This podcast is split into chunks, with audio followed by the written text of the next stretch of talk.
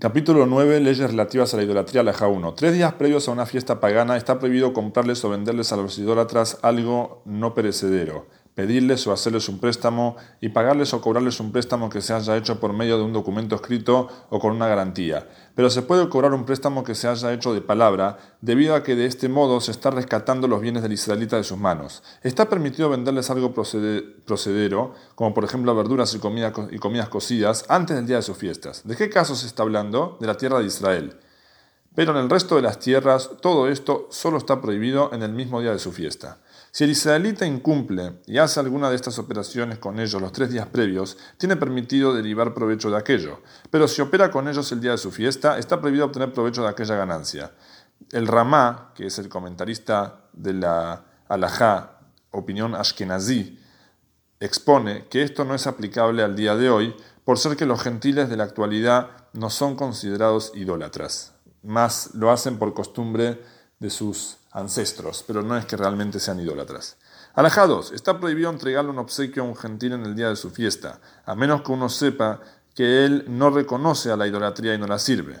De igual modo, si un gentil en el día de su fiesta pagana le envía un obsequio a un israelita que no lo reciba. No obstante, si sospecha que aquello producirá enemistad, que lo reciba. Pero no puede tener provecho de ello hasta enterarse que aquel gentil no practica ni reconoce la idolatría. Alajá 3. Si la fiesta pagana dura muchos días, ya sea 3, 4 o 10, todos esos días son como un único, como un único día y están todos prohibidos. Es decir, en estos días no se puede hacer ninguna de las operaciones mencionadas en el inciso 1, incluyendo los tres días anteriores al comienzo de la fiesta. Alajá 4.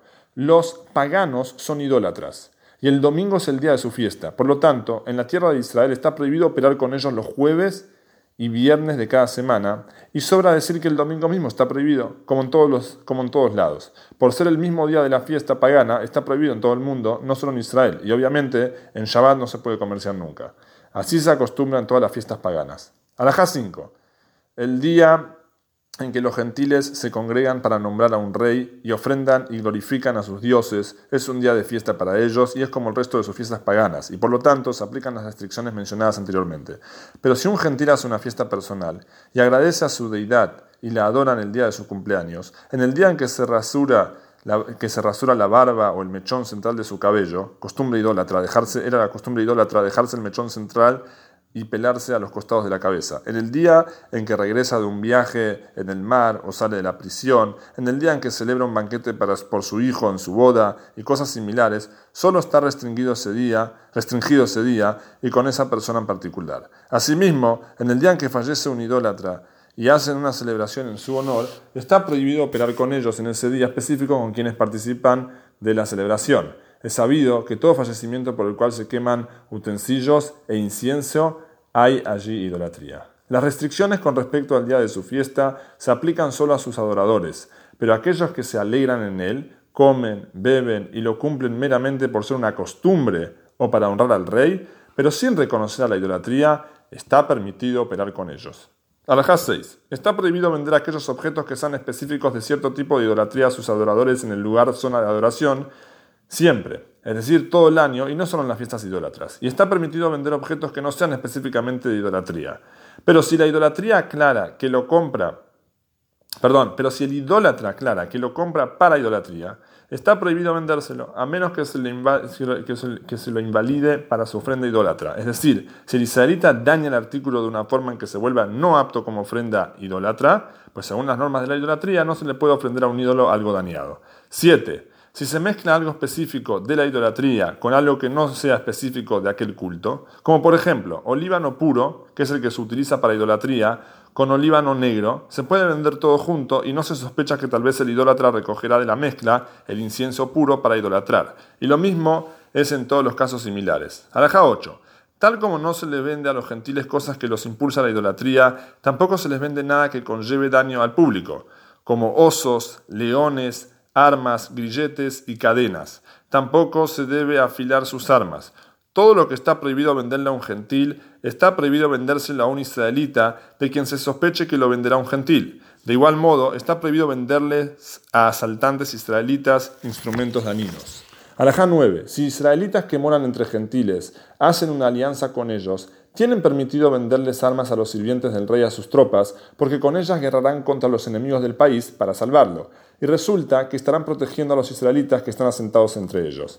Está permitido trasladarse por las afueras de una ciudad dentro de la cual haya un ídolo, pero está prohibido entrar allí. Según ciertas opiniones, esto se aplica solo si es el día de su fiesta y si hay una feria, en cuyo caso no puede ir a comerciar, eh, porque podría llegar a rezar y agradecer a su idolatría.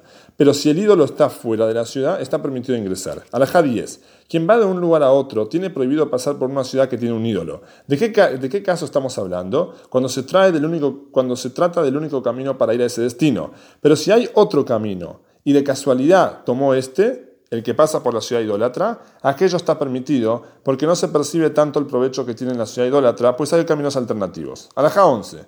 Está prohibido construir con gentiles una, una estructura con forma de cúpula en la cual se coloca un ídolo. Si alguien desacata y la construye, el pago que recibe por ese trabajo está permitido. No obstante, está permitido construir el salón o el patio en el que estará aquella estructura. Alajá 12. En una ciudad en la que se halla una deidad idólatra y hay allí algunas tiendas adornadas y otras que no las están, está prohibido tener provecho de las que están adornadas y de, todo lo que, lo que haya en, en, su interior, pues seguramente fueron decoradas para idolatría, y de las que no estén adornadas está permitido. Está prohibido alquilar una tienda que le pertenezca a una idolatría para no beneficiar a la idolatría. Alajá 13. Quien vende su casa para uso idólatra tiene prohibido tener provecho del dinero y lo debe arrojar al mar muerto. Pero si unos gentiles fuerzan a un israelita y toman su casa y ponen en ella un ídolo, el dinero que recibe de ellos a cambio está permitido. Y también tiene permitido escribir el documento de compra-venta correspondiente para presentar a las autoridades gentiles. Alajá 14. Está prohibido acompañar una oración fúnebre con flautas de uso idólatra. Está permitido ir a ferias gentiles y comprar allí animales, esclavos y esclavos no israelitas, casas, campos y viñedos. Se escribe un documento de compra-venta y se presenta a las autoridades gentiles, pues es como salvaguardar, salvaguardar los bienes personales del israelita de manos de ellos. De tener un documento, si alguien no quiere quitar la propiedad, tiene como demostrar que él la compró. ¿De qué caso estamos hablando? Cuando se le compra algo a un particular que no paga impuestos para la deidad pero está prohibido comprarle algo a un comerciante debido a que deberá pagar un impuesto, el cual va para, la idolatría, y de este modo le estaría, lo estaría beneficiando. Si transgrede y le compra algo a un comerciante, se compró un animal que desprenda la plata del animal desde la rodilla hacia abajo. Si compró ropas u otros artículos, que deje que se arruinen. Si compró monedas o artículos de metal, que las tira al mal muerto. Si compró esclavos, en el caso de que se caiga un esclavo a una fosa, no se lo saca de allí ni se le hace bajar. Es decir, no se debe intervenir ni para salvarlo ni para matarlo. Alajá 15. Si un no judío hace un banquete nupcial para su hijo o su hija, está prohibido tener provecho de la comida.